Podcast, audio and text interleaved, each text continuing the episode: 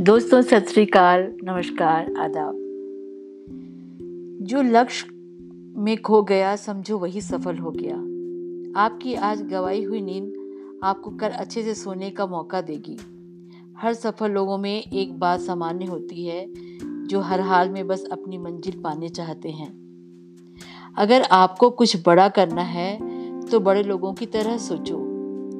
जो पढ़ाई आज आपको दर्द लग रही है, अगर इस दर्द को झेलते रहो तो कल ये दर्द आपकी सबसे बड़ी ताकत बन जाएगी। मेहनत अगर आदत बन जाए तो कामयाबी मुकद्दर बन जाती है। कमियाँ भले ही हज़ार हैं तुम में, लेकिन खुद पर विश्वास रखो कि तुम सबसे बेहतर करने का हुनर रखते हो। बिना मेहनत के कुछ नहीं मिलता दोस्तों।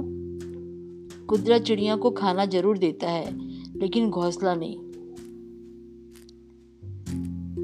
जो महकता है उसे तो बुझा सकते हैं और जो जलता है उसे खुद बुझना पड़ता है। किसी भी कार्य में एक्सपर्ट बनने के लिए एक ही तरीका है हर दिन की प्रैक्टिस हमेशा याद रखना अच्छे दिनों के लिए बुरे दिन से लड़ना पड़ता है।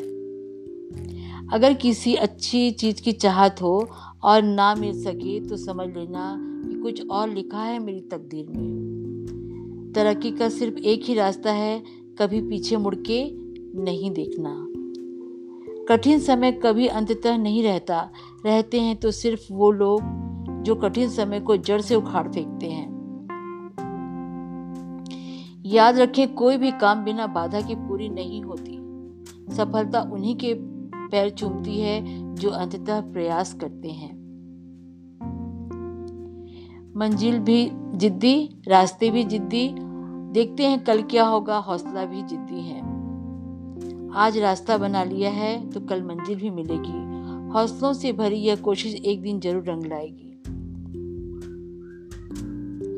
जब आप कामयाब बन जाओगे तो बुराई करने वाले भी आपकी तारीफ़ करने लगेंगे। अगर सहमत हो तो एक लाइक ज़रूर करना। धन्यवाद।